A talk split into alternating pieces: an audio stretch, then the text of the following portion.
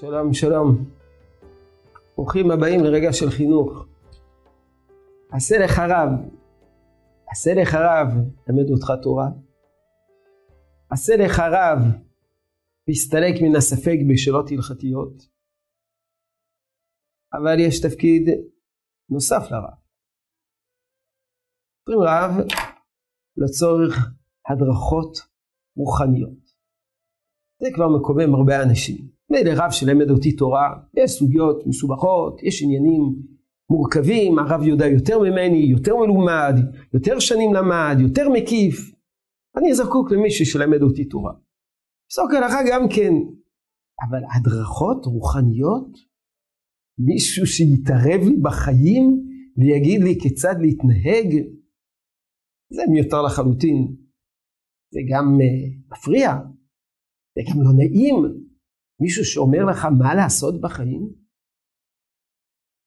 יש רבים לצערנו בציבור שבורחים מרבנים ולא רוצים למנות רב לקהילה שלהם בגלל שחוששים שהרב ידריך אותם, יטיף לנו מוסר. יש אומרים, רב זה טוב, אבל הוא מתערב לי בחיים. הרמב"ם כותב שבהלכות תשובה מונה 24 דברים שמעכבים את התשובה. זאת אומרת שאדם אדם לא מתקדם מבחינה רוחנית.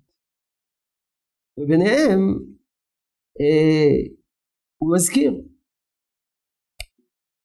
החולק על דברי חכמים לפי שמחלוקתו גורמת לו לפרוש מהן ואינו יודע דרכי תשובה.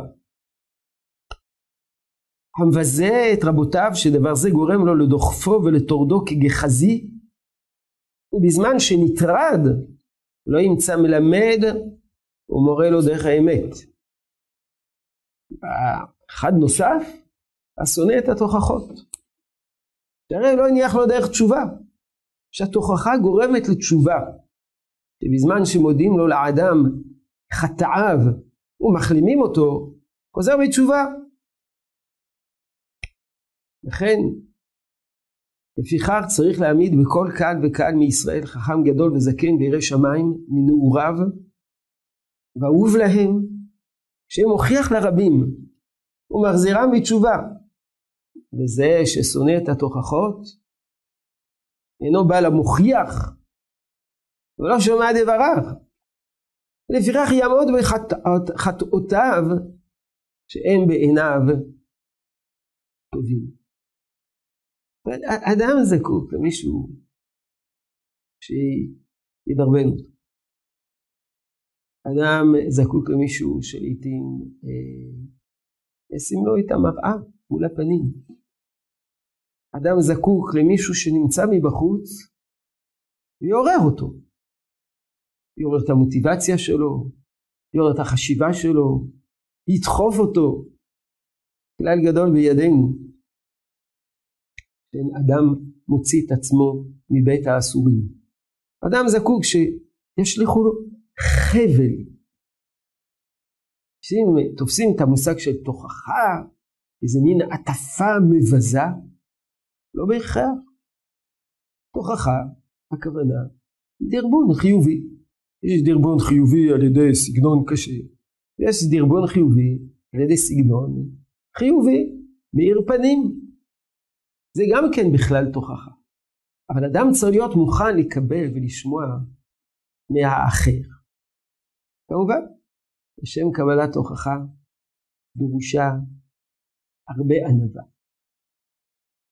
אה, מה שחסר בחברה המודרנית זו ענווה. מודרנית היא מאוד מאוד אריסטוקרטית, אריסטוקרטית, שלטון השכל, היא טובת אוטונומיה.